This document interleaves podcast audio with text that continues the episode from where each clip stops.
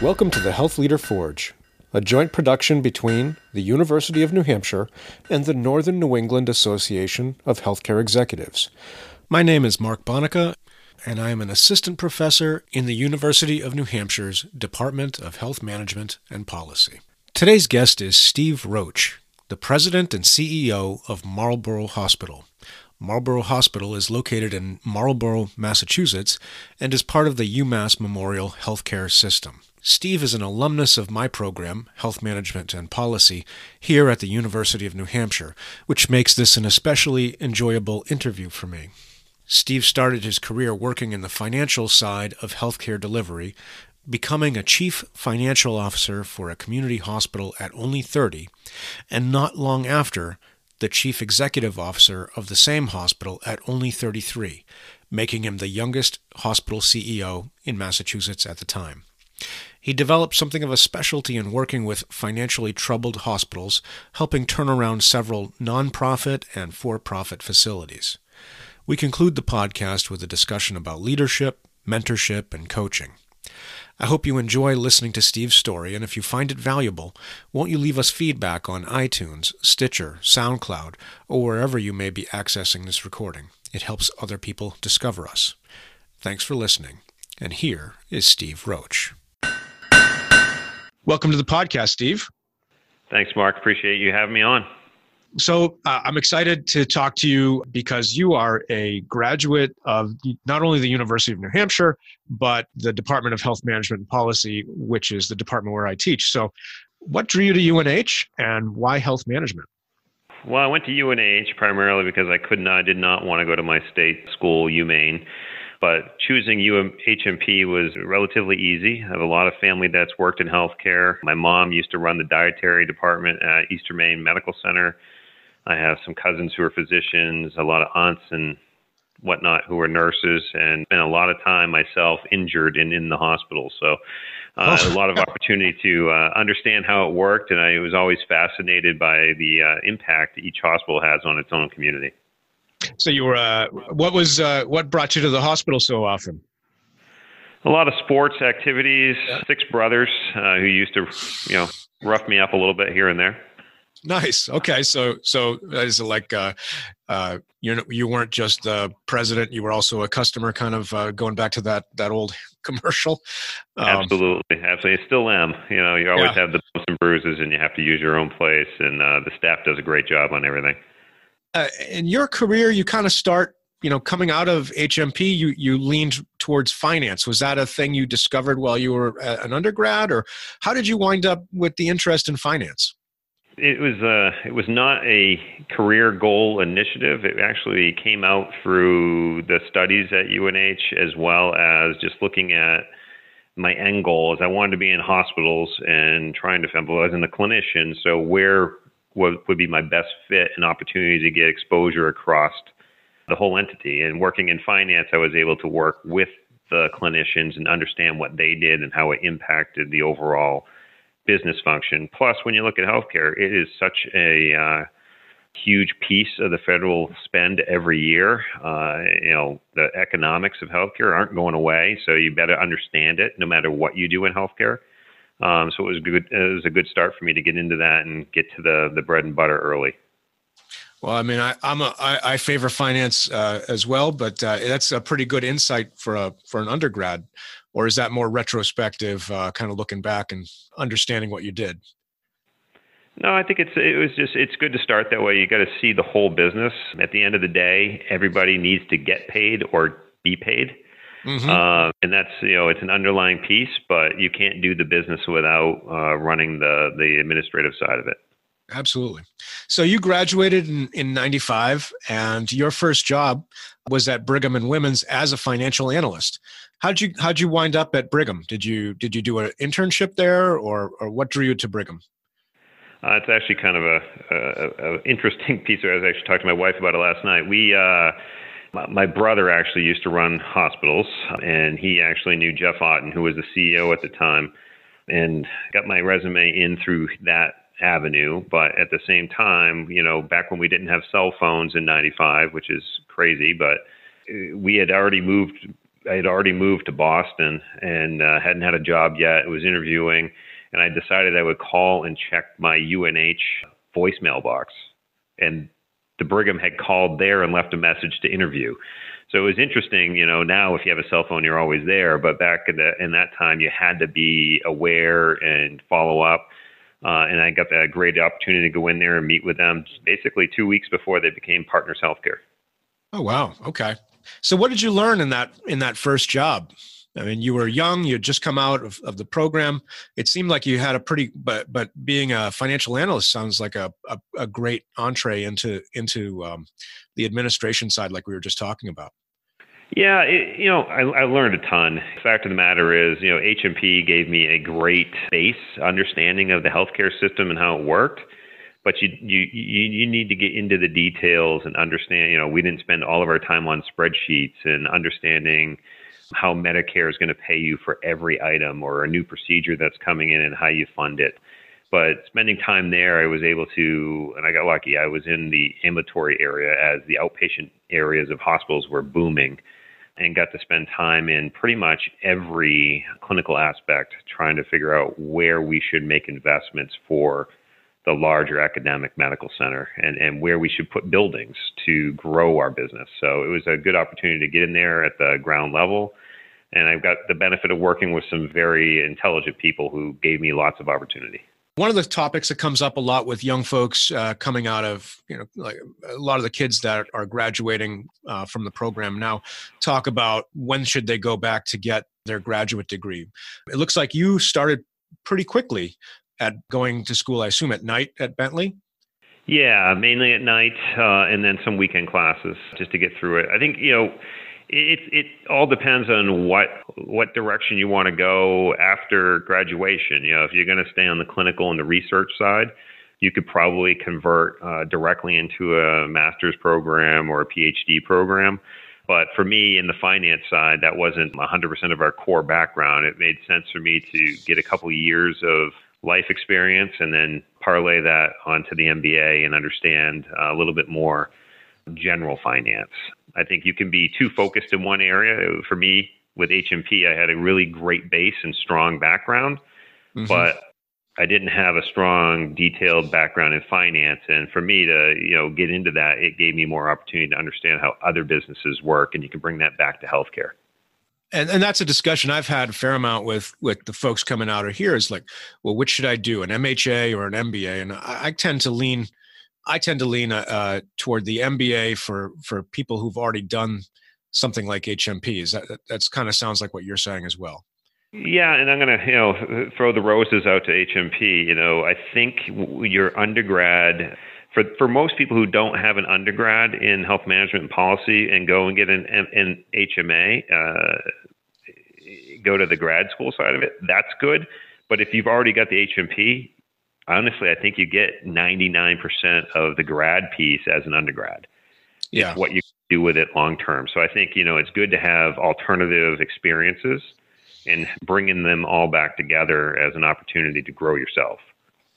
So you were at the Brigham for about three years, uh, and then you moved over to Emerson Hospital in Concord in uh, 1998, which is a, looked like around the time you were finishing up your MBA, and took the role of director of financial and strategic planning.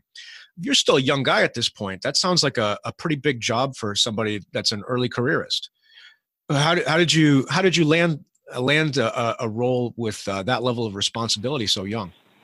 You know, it's all about your contacts. Somebody I had yeah. worked with at the Brigham had gone there about a year uh, prior to me going there, uh, and she gave me some opportunities and reached out to me to see if I'd be interested in it. Clearly, I was probably a little green for that position, but you know, the good part is I have a, a little bit of a different skill set than a lot of people that would be looking for that. Uh, most people would be coming in with lots of background and experience in one way. And I had experience across a large spread of clinical areas. Mm-hmm. Uh, so we had to actually get out there and take the opportunity to do it. I, I did hit some barriers because when people see you come in and you're young and a yeah. little full of yourself a little bit, uh, it creates some challenges. Uh, and it took a while to overcome some of that. But I think, you know, at the end of the day, we were pretty successful there uh, turning the organization around and getting it back to profitability. Yeah, so it was uh, so at the time it was Emerson was a struggling nonprofit, as you mentioned.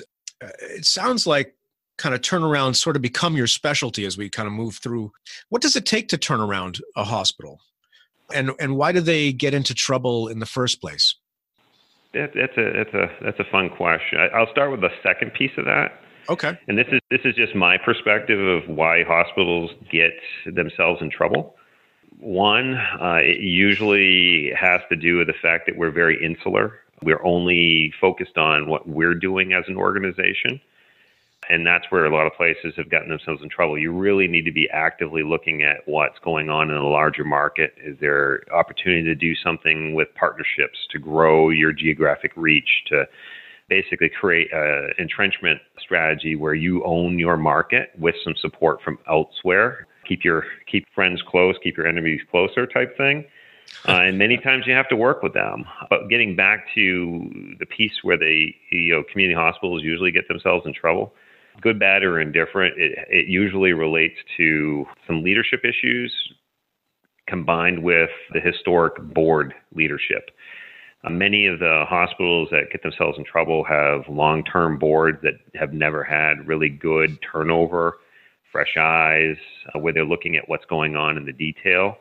Um, and that's it has a lot to do with just the, the general history of community hospitals are community based and centric, and they want to have a board who's made up of the leaders of the community. That doesn't necessarily mean they're the best leaders for the hospital. Hmm. And then they, they get themselves, you know, they, they rely on what they've done in the past to expect outcomes in the future and you always have to be changing and adjusting to what you need to be. Uh, and that's where they usually end up getting themselves in trouble. So you mentioned, I have a sense what you're saying is that there's good turnover. Like, what is a what does good turnover look like on a board? Um, ideally, you know, you know, and this is you know different different boards have different practices. Uh, a good practice is to have a max of ten years for any board member. You could certainly have them back on if they take a gap afterwards, if they were very contributory. But I think it's you know getting good regular turnover and new blood into the boards brings a new perspective. It, it creates energy, and energy creates change. So you mentioned earlier about trying to overcome uh, the impression of, of, others had of you being young and, and in that role. I mean, if you're so so for a young aggressive, uh, hard charging early careerist as you were at the time, what advice would you give to them for kind of dealing with the skepticism perhaps of a more senior, you know, having to, to work with more senior leaders uh, and try to establish credibility? Yeah, it's it's a tough one. I think it you know everybody's got different cycles on it. You know, when I came in, we were just getting into email. Now the people coming in behind us computers are basic they're attached to their hands unlike our, our, our age it was a it was a tool and we've gotten better at it but just the skill set of people coming out of school now is way more advanced than ours and that's intimidating to people who are and you know towards the end of their careers so it, I do think you know come in be confident you, you really need to push your skill sets but you need to be able to balance that with how you're being perceived with the different people. You know, you may need to listen a little bit more.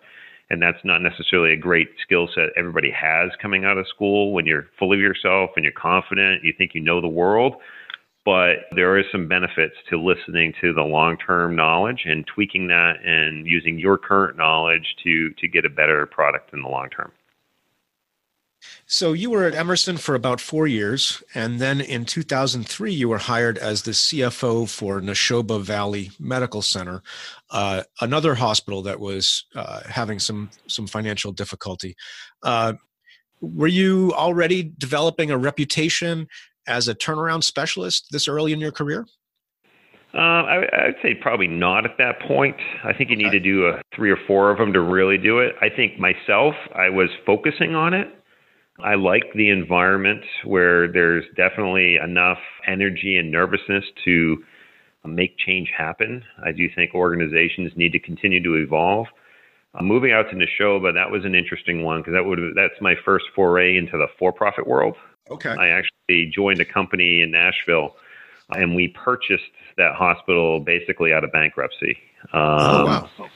And, and it was, uh, you know, a little bit of a flyer from my perspective, but it also fit within my career aspirations. It was an opportunity to go in uh, and try something different. Uh, you know, for-profit healthcare is not strong in Massachusetts. There's a few of us. There's more now than there used to be, but it was interesting to go in there and learn the different approaches, which I think now it was a good perspective for me because I'm able to take the differences between not-for-profit and for-profit healthcare and try to expand and bring that back in my current role in a not-for-profit and, and, how we do that. And I think the biggest difference between a not-for-profit and a for-profit is execution and willingness to take risk. So you find uh, not-for-profits are more risk averse? Is that?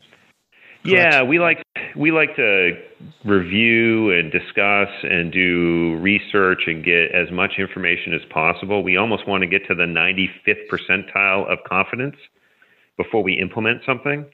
Where the for-profits will get to 70, 75 and say, let's try it. And if we if it doesn't work, great, we'll fix it on the fly. Okay. And I think it's a it's a good approach, but you have to be careful what you're using it for. So where does that? Uh, I mean, you said be careful what you're using it for. Where does that? Where does that? Why does the caution come about on the not-for-profit side, and and and when is that appropriate? Yeah, so on the, on the, you know, it really comes down to the scale of the decision. On the for-profit side, unfortunately, good, bad, or indifferent, you're beholden to the stake to the shareholder. You're not necessarily beholden to the community. So you're making decisions, and you don't want to have uh, a failure that has a large negative outcome. Either you implement something that causes great patient harm, which causes harm to the reputation of the facility, which drives down your volume, your revenues, and the shareholder price. Whereas in the not for profit, you know, we, we get so much information, we're very confident we don't fail that often, but it takes us forever to implement things. So we're giving up the opportunity cost. Okay.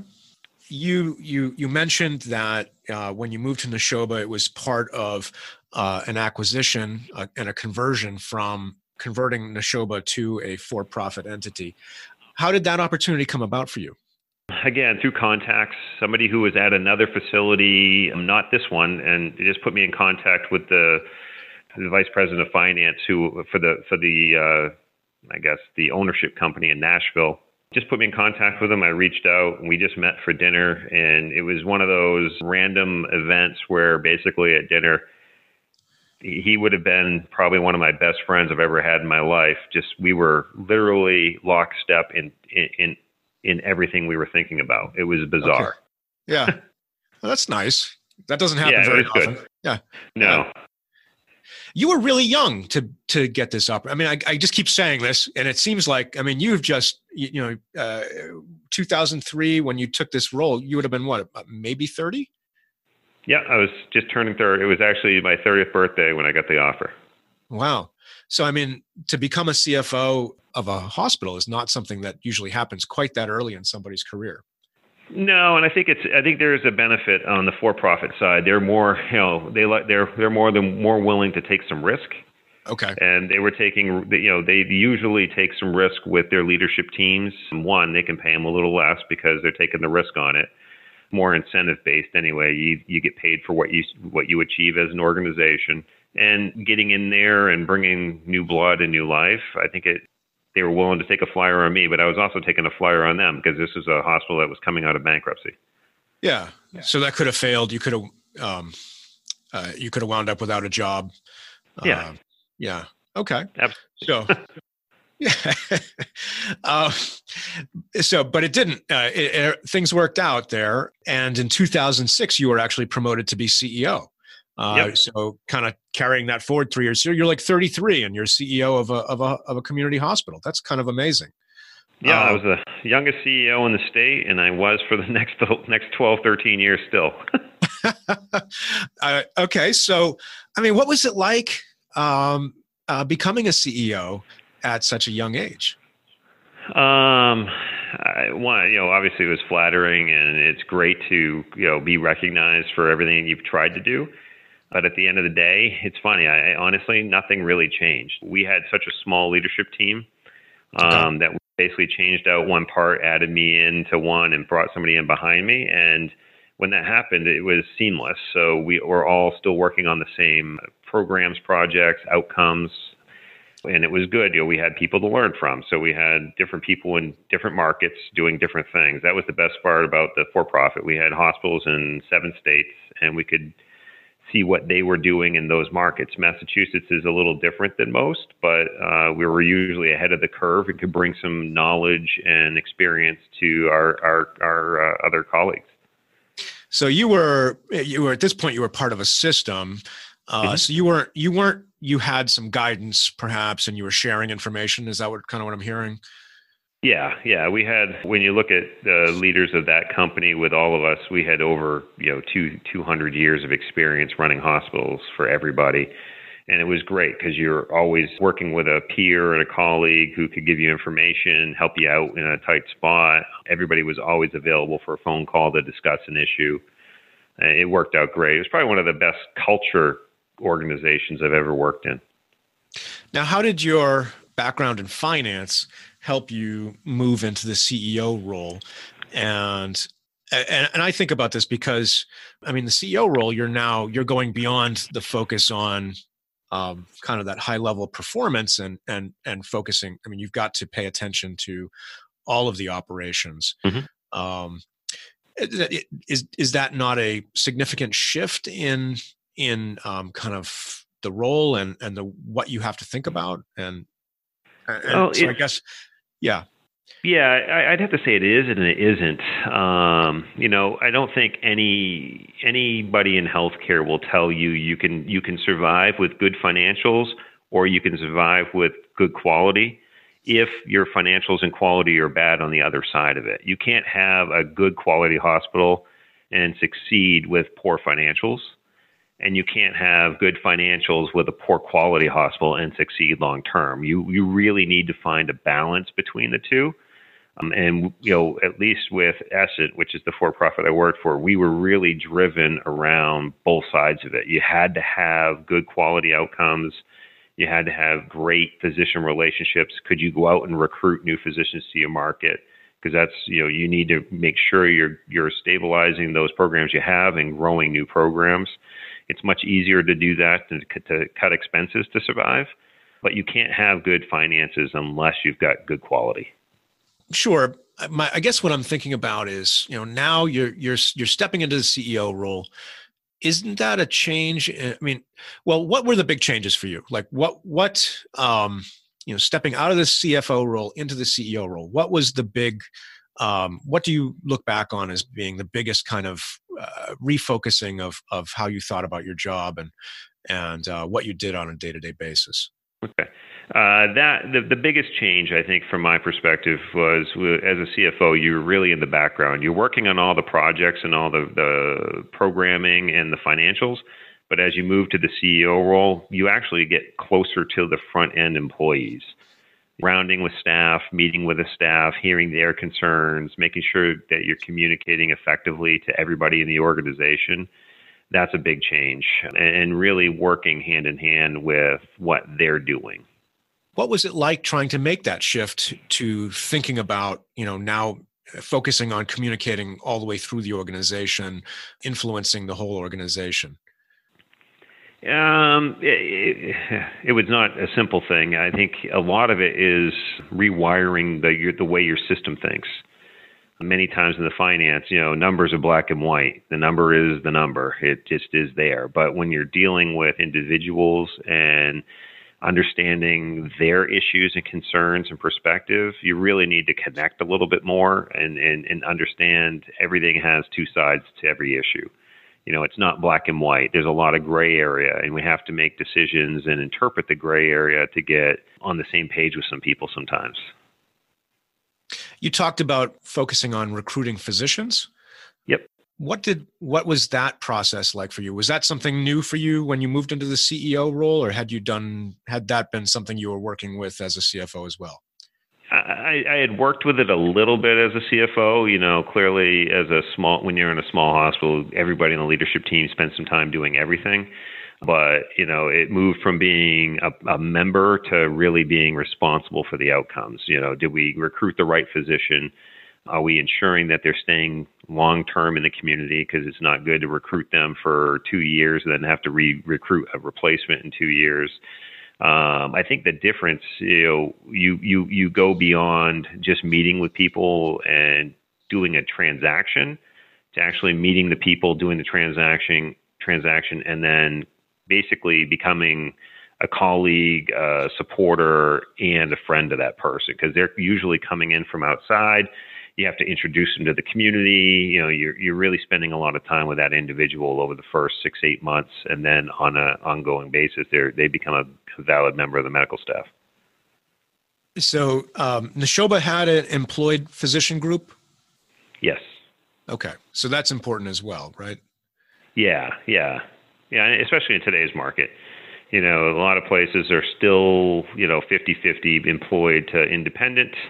Many organizations are already 80, 85% employed. Um, I do think there's definitely a change in the physician physicians coming out of medical school now and what they're specifically looking for for work life balance and, and the employed model is is really uh, where they're steering towards today.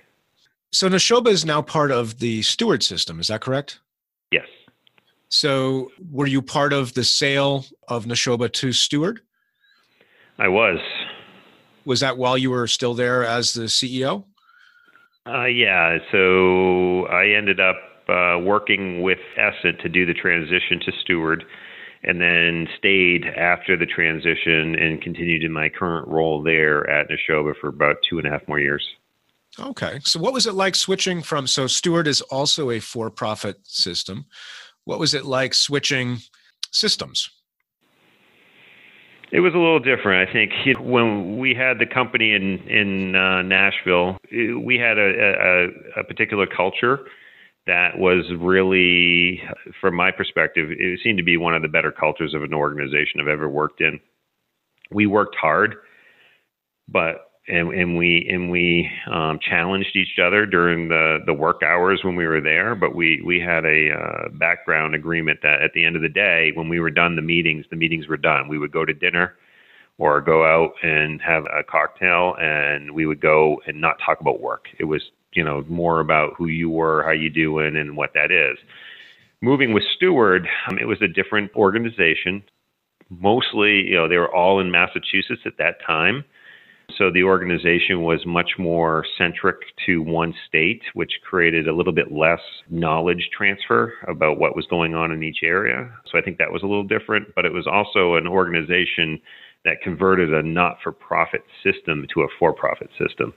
And so they were really just new in that whole environment. So it was more of people with not for profit backgrounds converting over and they hadn't become a mature organization at that point. So, you know, now that they've expanded, I think they're around a 30, you know, 18 or twenty yeah. billion dollar organization now. Um, yeah, they've been think, growing like crazy, right? Yeah. Yeah, and I think that, or you know, I think they've done well. Um, Dr. de la Torre, probably one of the smarter people I've ever met in my life.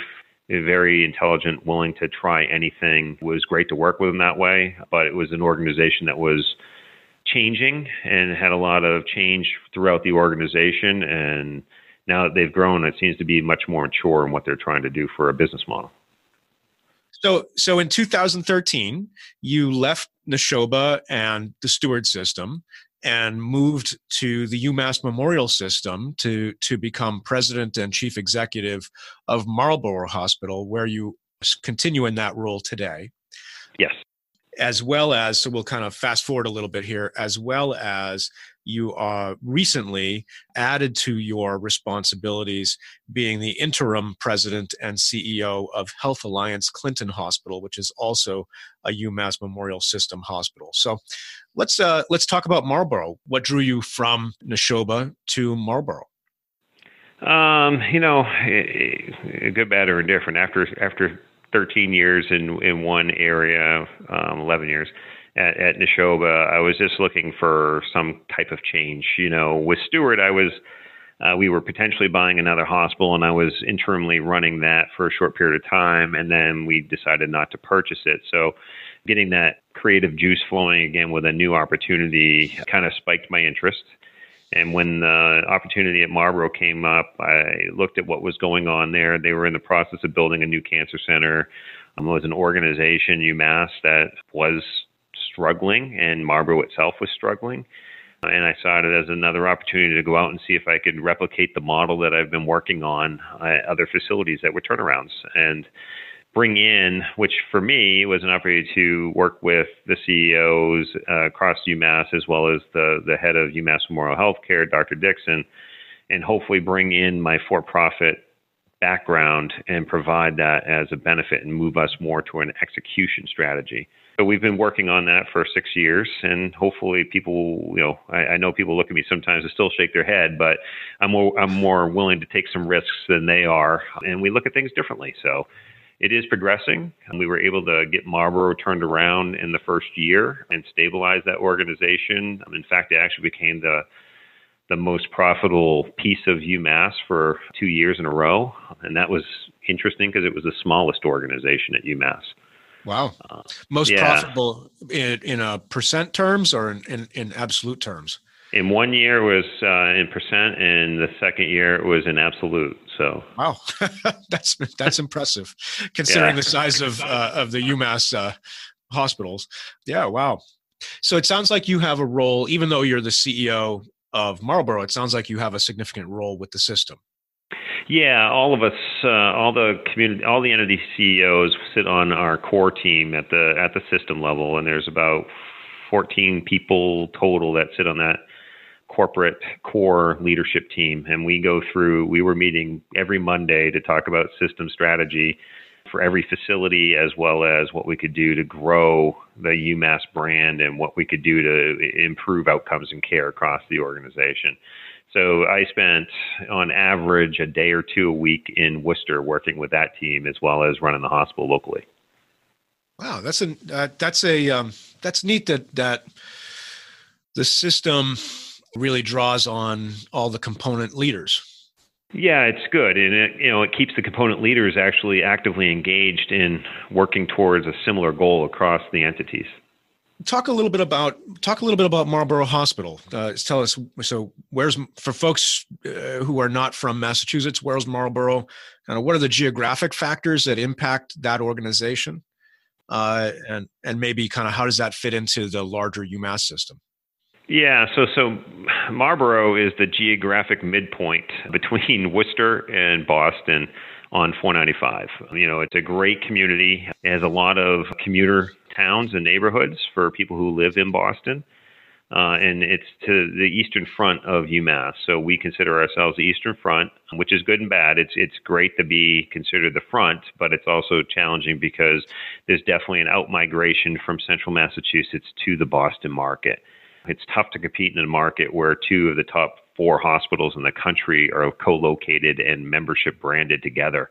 Uh. So we're always competing against that pull. on top of that, we have Children's in Boston and Dana Farber that we compete against. So there's definitely a uh, gravitational pull towards Boston, but we're trying to be a good community hospital in that market meet the needs of that community for stuff that we can do locally, which we do a great job on. I think we're we just got our Leapfrog A this year. Um, we you know we follow a Vizient. It's a vendor that does comparative analysis across the board. And we hit their four star standard with the current data. So, you know, we're progressing forward to get up to the five star, but we're not there yet. So we do do provide a good product to the community. We're a full service hospital that the only thing that we don't do for the most part is we do not provide OB services.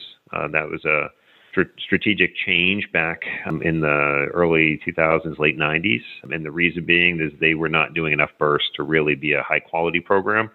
And okay. if we did did that, you're just pulling births away from other community hospitals and reducing the overall quality for the community is that a i mean uh, when we talk when i talk with organizations that do retain ob it's usually you know we want to have that service because moms make the healthcare decisions and if a mom has a baby in our facility they're more likely to kind of come back. It's kind of it's usually some sort of kind of strategic uh, yeah. goal.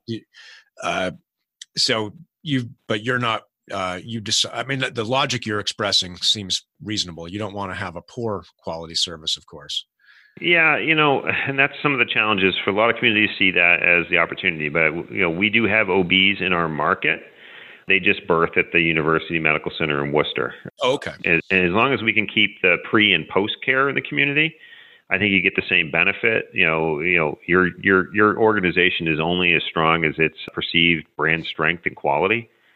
If you have good, bad, or indifferent, a, a negative outcome on a baby that's publicly communicated, it just uh, it just can't sit well for a small organization. Uh, so that's a lot of risk you're taking on that side. So we, we, you know, usually the number you have to do probably 600 or more to be a proficient program. If you get below that number, you're not doing it. Uh, uh, you're not doing enough burst to really uh, ensure that everybody who works in that unit is birthing enough patients each year to maintain their competencies. Yeah. So you do the pre and post. That means so that means you have all the prenatal care at Marlborough. And then when, no, when it's time, so we, sorry, we, yeah. So we don't have it at the hospital. We have it oh, in no, our, no. we have a, we have in our large physician practices. They do practice. it there. Yeah, yeah. But we, if they come into the hospital, we care for them. But right, right. Okay, I, I, I misspoke. Yeah. So, so yeah. yeah. So, but your physicians who are part of your system, uh, part of the Marlborough physician group, take do that care. But the actual birth is at at at UMass. Yes. And then they come back and and have their well baby checks and so forth back in in the Marlborough community. Yeah, at the private docs offices. Yep. Sure. Okay. So so that's a model I, that it seems like that's a model that most systems are kind of uh, applying uh, where you have a tertiary care facility and then you have the community hospitals around is goes well beyond OB, right? You're trying to do some care in the in your community and then you're partnered with a tertiary care facility that can take that next level. Yeah, absolutely. You know, we, we, we try to manage it. You know, most academics are the challenge there is those buildings are very expensive to build. So as a system, you want to really balance your resources and, and make sure you're balancing volume to the right area so that an academic, for us, we, we, we take seven, 800 uh, transfers from other facilities a month at the academic. And on top of that, we don't have enough beds. We end up turning some of them away currently.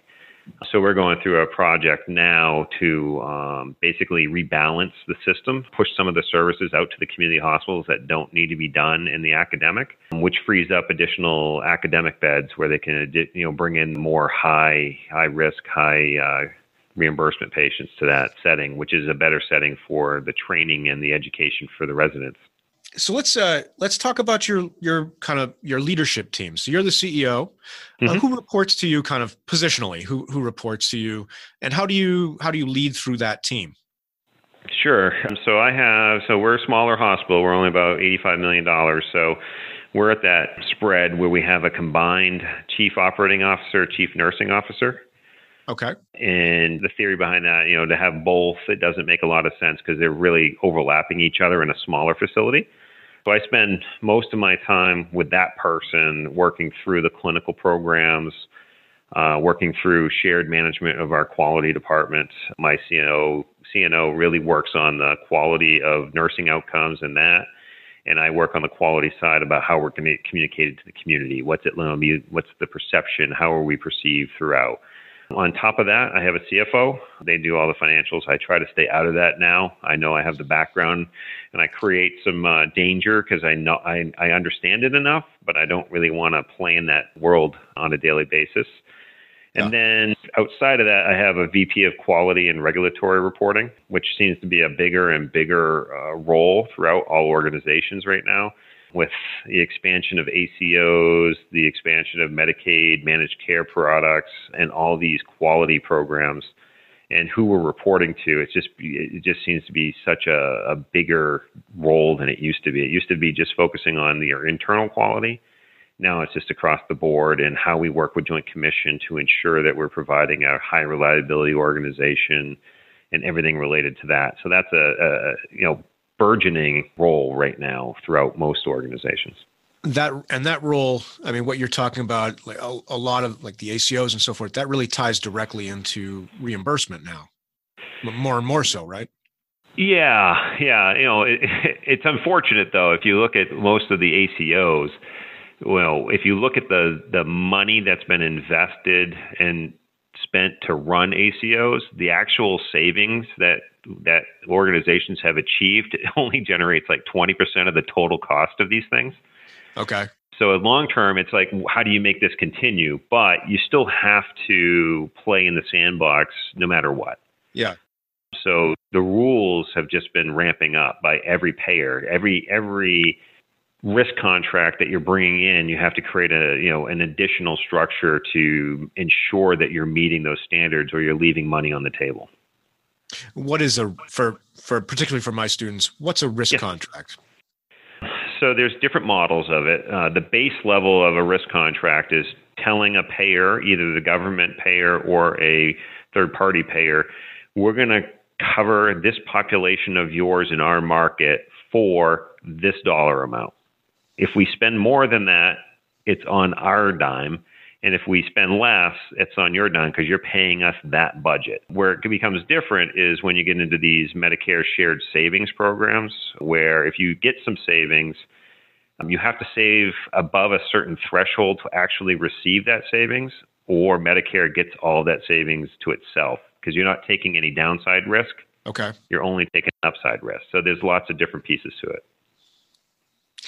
Do you see? So you're saying most organizations are not earning back the investment they're spending to execute these programs. Is this just we're at our you know kind of the crawl stage of our conversion towards this new kind of value based system and at some point it's going to there'll be a, a turning point where where this is much more the dominant model versus fee for service do you see that happening or is it are we kind of clunking along and that's not clearly on the horizon well that i think that's we're in the wait and see mode for some of that you know originally the aco type risk models started in the late 90s and they fizzled out pretty quick by 2000 and this is like ACO models 2.0. And there are some underlying benefits of some of these. I do think certain models have really coordinated the care, not just at the hospital. We're actually working well beyond the hospital. We're looking at SNFs, we're working with home cares. We're working with, you know, technology companies that can provide biometric screening vests in the home you know, to control that care because hospitals probably are more looking at it this way. We're not, we might not be making the money on the ACO or savings that money, but as we look forward, the resources coming into hospitals is dwindling. You know, we're not getting paid as much. Plus, physicians, we have a physician shortage. There aren't a lot of physicians enrolling in schools. So, how are you going to manage a larger population of people with fewer people long term? you have to keep looking at that other strategy and moving people outside the walls of the hospital to get alternative care and preventative care. So we've talked about your CNO slash COO, CFO, and your VP of quality. Other other senior leaders that you really spend a lot of time with to to manage the organization. Yeah, so I also have a CMO over both of the community hospitals. Um, that's a shared role, um, which is an interesting role to be shared. But as we go and standardize our bylaws across all the systems, you're kind of implementing rules that are consistent, which is a benefit. So you can leverage that administrative cost. And then on top of that, I have VPs of development and marketing. Um, you know, basically, how do we communicate to the community and how do we fundraise? All right. So, what's the day in the life of of Steve Roach like these days? It's changed significantly. um, you know, running one organization was uh, was pretty straightforward. You, you, you arrive early. Um, usually, I'm up doing emails at five fifteen, five thirty in the morning, and I try to go to the gym before I go to the office because if you don't, you don't own the rest of the day. You never know what's going to happen at the hospital, so it's not very consistent as soon as you arrive. So I try to go in the morning. Uh, and then when I get in, I spend my first hour of the day, half hour, going through some e- more emails or looking at um, our daily statistics. How did we do yesterday? What is the current status throughout the hospital? You know, we need to know what the resource planning is. Do we see an influx coming? Is the OR busy, et cetera? We need to plan for that. Uh, and then I do a 15 minute safety huddle with the whole hospital um, every day. And we go hospital. to the whole hospital. Wow. So it's it's the management leadership usually come and staff are invited if they can make it, and we basically go area by area talking about what is your unit like today? Do you need any additional resources? Do you have equipment that's not working? Um, are there some difficult patients we can, we need to plan for? You know, we want to create a safe environment for our staff and caregivers here, so that we need to take full ownership of what's going on throughout the organization. After that's done, then the day really begins. I'll do usually a half hour of rounding a day, different departments. Go see frontline staff, just see how they're doing, uh, if there's anything that they're experiencing in their area. We also do lean and Gemba. Uh, we're a very lean okay. organization. We follow the Toyota uh, production model and, and have incorporated that into healthcare. So every unit has their own um, daily huddles with Gemba boards, and we try to we have a schedule that's set up. So every day we have to go to some of these, uh, and we work with the staff. You know, what are you seeing? What are your opportunities? What are your goals? Where did you fail? And it's okay to fail. That's that piece that people get. It's a red, but we celebrate the reds because it's an opportunity to make improvement. Mm-hmm. If you're setting a goal that's always going to be green, that's not really a stretch goal. You want to have some some challenges. And then we do idea boards with them. We've, as an organization, have implemented over 80,000 uh, employee ideas over the last five years. And many of these uh, ideas, it's not for ideas to improve the organization, it's an idea to improve their workplace and what they do on a daily basis. And some of those ideas require administrative support to either get them new equipment or, or how can we help them achieve that. And after that's done, I spend a lot of time with the physicians. I usually try to round on two or three physicians a day, make sure we're going through some meetings. And then from there, you never know what the end of the day shapes up like. It really depends on how it starts. Okay. And how has that changed now that you're stretching over over two organizations? Um, well, the first part is I'm I'm just learning this new organization, the Health Alliance, um, so I have to spend a lot more time just listening. I'm not actively managing it. Clearly, I am in the background trying to understand it and manage it, but I don't want to go out and tell people, oh, we're not doing this right. Let's do it this way. I want to hear why they're doing it the way they're doing it so that we all understand which decisions have been made in the past. You know, my decisions are going to be different than the previous decisions, but that's okay. I'm not going to say those are wrong. It's just let's try this this way. Or if you have something that's working great, show me and I might buy into it and implement it at my other facility. So after we get past the learning stage, the biggest challenge I have, I have still spend about a day a week in Worcester with the system, three days at one hospital and one day at another. Um, I'll tell you, the electronic communication has increased significantly. Yeah. As well as just the driving around. You know, I have I haven't been here long enough to have changed my calendars at each facility to be efficient. So there are many nights I'll be here, I'll be in Leominster till four o'clock, and then have to drive over to Marlborough for a two-hour meeting at five thirty. I see. But I spend a lot of time in the car, but I've created lots of teleconferencing. Stuff still has to get done, no matter where you are. It's just a it's just a new experience and a new stress level. To be responsible for something when you're not on site is difficult. Yeah. When you're not there uh, all the time, so yeah, it's just a learning opportunity. well, that's great. Um, let's switch gears and uh, talk a little bit about leadership. So, what would you say is your leadership philosophy?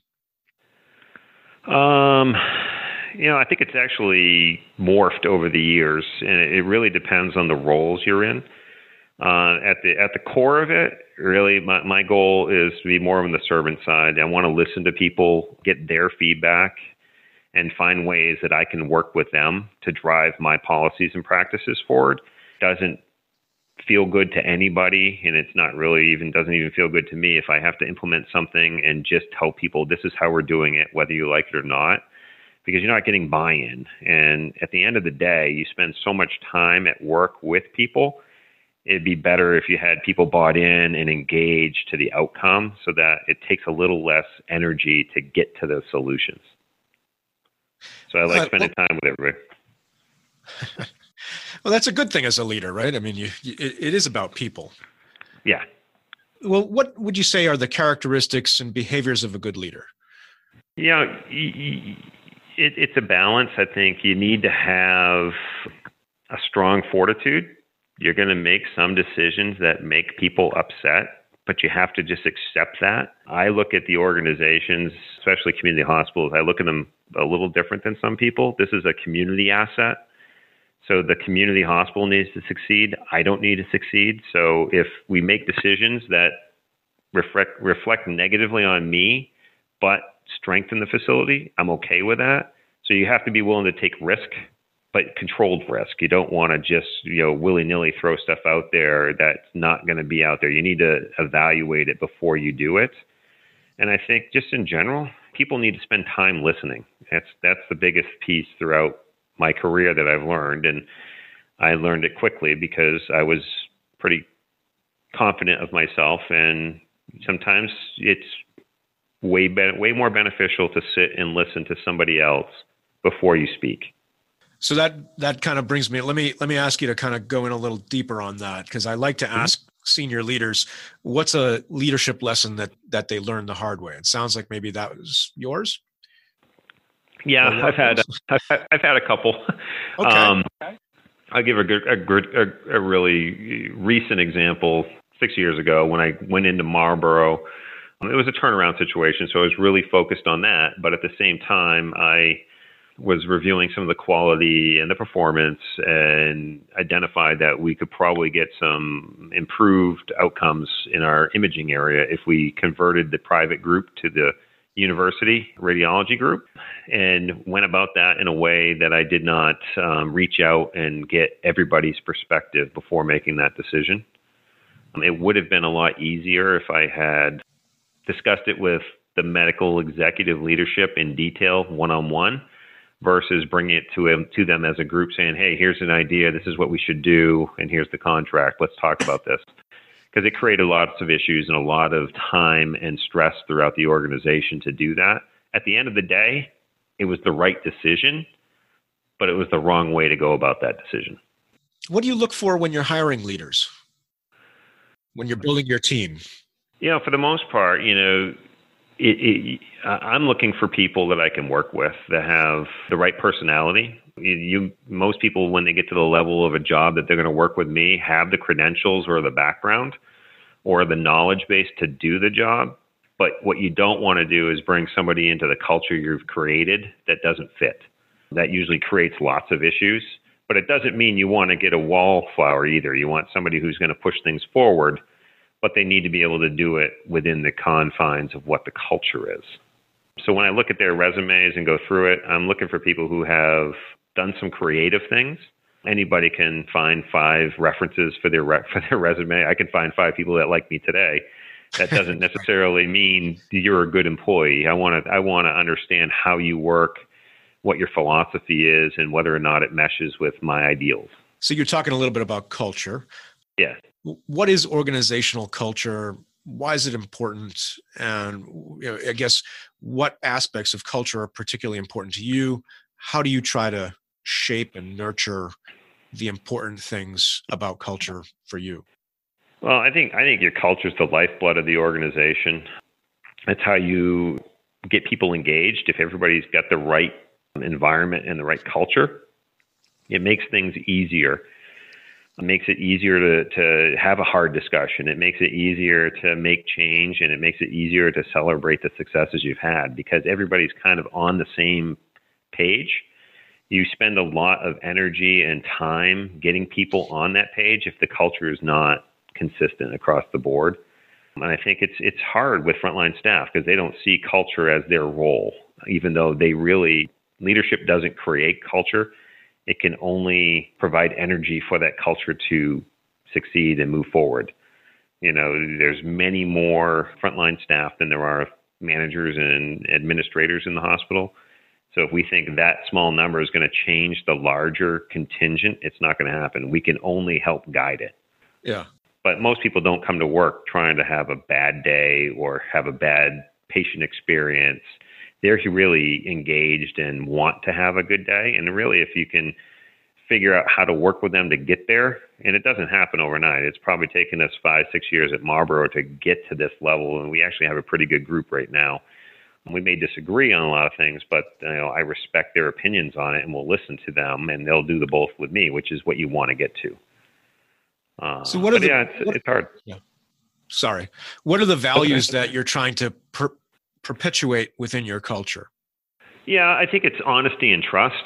You know, nobody's out to get anybody in the hospital.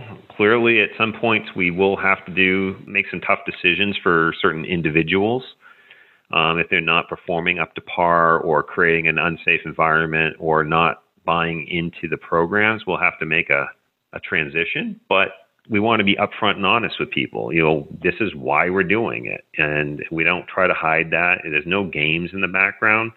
We like transparency. At the end of the day, all of my goals are the same goals as everybody else in the organization. You shouldn't have different goals by different levels because if everybody's not rowing in the same direction, you're not going to get there. So you you have had a, a, a rather remarkable career in, in, terms of the level of responsibility that you you took on at, at a relatively young age. Did you have mentors along the way that helped you develop the skills and and approaches that that influence you and and, uh, and that you use today? Yeah, I think it's important to have. Um, you know, it's it's less at this point having mentors, but more having a group of colleagues that I can bounce ideas off. Uh-huh. You know, I think early in your career, you you really want the mentor where they're spending time helping you and crafting which ways you should go for learning or education or opportunities. But after you've gotten to certain job levels, I think it's you're better off having peers who are also going through the same issues that not necessarily work at the same organization. I have a group of people I can talk to that I've known for many years that are doing the same thing and reach out and just say, "Hey, this is a problem I'm having. What do you guys think? How should I go about this?" This is, you know, it's good to have a, a non-connected buffer. Yeah, I mean, I have I've talked to a lot of CEO CEOs, and one of the one of the themes that comes up when I ask about, you know, what's what's this role like, and they talk about it being lonely. Is that a um, so t- you're talking about having peers at other organizations? Is that kind of a way of getting around that? Yeah, it's my way. It doesn't mean it's right for everybody. You know, I think, you know, it's certainly you know, it's lonely at the top. It's fact of what it is. At the end of the right. day, you you have to make the decisions and the calls, and sometimes they're popular and sometimes they're unpopular. Um, and it's hard to be um, friends with people you might have to um, have an argument or a correction in their work environment. You know, it's good to be a professional colleague, but you can't. I can't have certain conversations with the people who work around me because some of those conversations I need to get clarity on really involve them or or it gives me a guidance to go that way. As far as true loneliness, I don't think so. I think there's so many people in, in healthcare um, and there's so many people who have the passion there. They're always willing to uh, support you. It's just hard to get to that agreement level early on. Yeah. You know, they have okay. to really trust you to get there. So, staying with mentorship for a second, do you do you have uh, early careerists, mid careerists who kind of uh, you feel like you are in a mentorship role too, or you are a mentor uh, too? Yeah, absolutely. You know, there are people who you know throughout my career that I've I've brought along, and they still reach out to me on a regular basis. Um, I've have a couple of my people who've worked for me are running hospitals, one locally and one in another state, which is great. Clearly, they've gone and done their own thing, but they've learned a few things from me. But we still reach out and talk to each other. I do think it, it, changes as you go along. The you know it's great to have the mentors through getting to a certain level, but after that, I think it goes from mentor to actually hiring some coaches, because I think you're looking for a different type of feedback. So every couple years, we go through coaching programs. I do myself. Oh, okay. One, the last one I actually went through was with a psychiatrist a psychologist, not a psychiatrist, psychologist, okay. to understand, you know, ask them, take some testing to figure out how I interact with people uh-huh. and creating some uh, uh, opportunities for me to journals to track how did I deal with this process? What was my result? And then meet with them every two months and go through, hey, here's five items. This is how it happened. This is the outcome. Is there anything based on the my makeup that I could have done differently, or how could I look at this differently to get a better result? So, so what's the difference in your mind between coaching and mentorship? Forty thousand dollars. Cup of coffee versus a nice fat check. Okay. Yeah. Well, your mentor, mentor is somebody you can bounce lots of different ideas off. Uh-huh. And just have somebody you can just reach out to at any point versus the coach is not your friend. Right. There's somebody, there's a specific goal up front that you're working on and you have to define that you know what what are your weaknesses everybody has weaknesses and and you're just trying to find skills or ways to mask them or improve them and you have to be willing to take that risk. You know it's not easy to have somebody tell you hey this is a problem for you but you have to just accept it. We're not all good at everything. Right. Okay. Speaking of kind of development what professional organizations or, or associations do you belong to? And um, and what do they what do you seek to get out of them? Yeah, you know, um, and I think it's changed over my career. I clearly, I, am a member of HFMA and ACHE, um, uh, and you know, you use them at different times for different things. I use HFMA originally when I first started out, primarily as my contact base because I was working in the finance world and needed to understand things and look for new opportunities and have people who are doing the same type of stuff. And then as I progressed up to the CFO, COO, CEO levels, I moved more from the HFMA to ACHE because I was looking for more information around general management, general healthcare, what's going on. Uh, and it's great to have those. And now I'm, I'm, I'm less focused on those specifically and really focused on different executive groups because I'm dealing with different types of issues today. I'm still involved with HFMA and ACHE, and I go to some of the events just to understand current knowledge and get some new education around stuff, and also to reach out to vendors and different things going on. But we're at a, uh, you know, now in my career, I'm actually at a point where I've got executive programs under certain vendors that we are contractually obligated to work with. Uh, and it's a small exec invite only group and some thought leadership councils where we're brought in just to talk and get ideas from others about things that we could do differently in this in, in healthcare just in general. Hey, I mean, you, you talked about early in your career HFMA, um, a little later ACHE. I mean, uh, it's as you, we've been talking, your story has uh, the stories kind of your, your personal story you've been telling me. It sounded like a lot of your opportunities came out of your network. Absolutely. Um, how, how, did you? Did, I mean, were you deliberate about developing a network? Because this is something I try to talk to the students about. You know, the importance of that. Yeah, you know, it's it's deliberate, but it's informal. You know, the majority right. of the network you you create, you know, usually if you just randomly send a note to somebody saying, "Hey, I'd like to catch up," it's you get probably a five percent chance of actually meeting that person. But if you can work with people and have good relationships with different people at your organization as you start, you know, the more more projects you can get involved in, the more access to other people.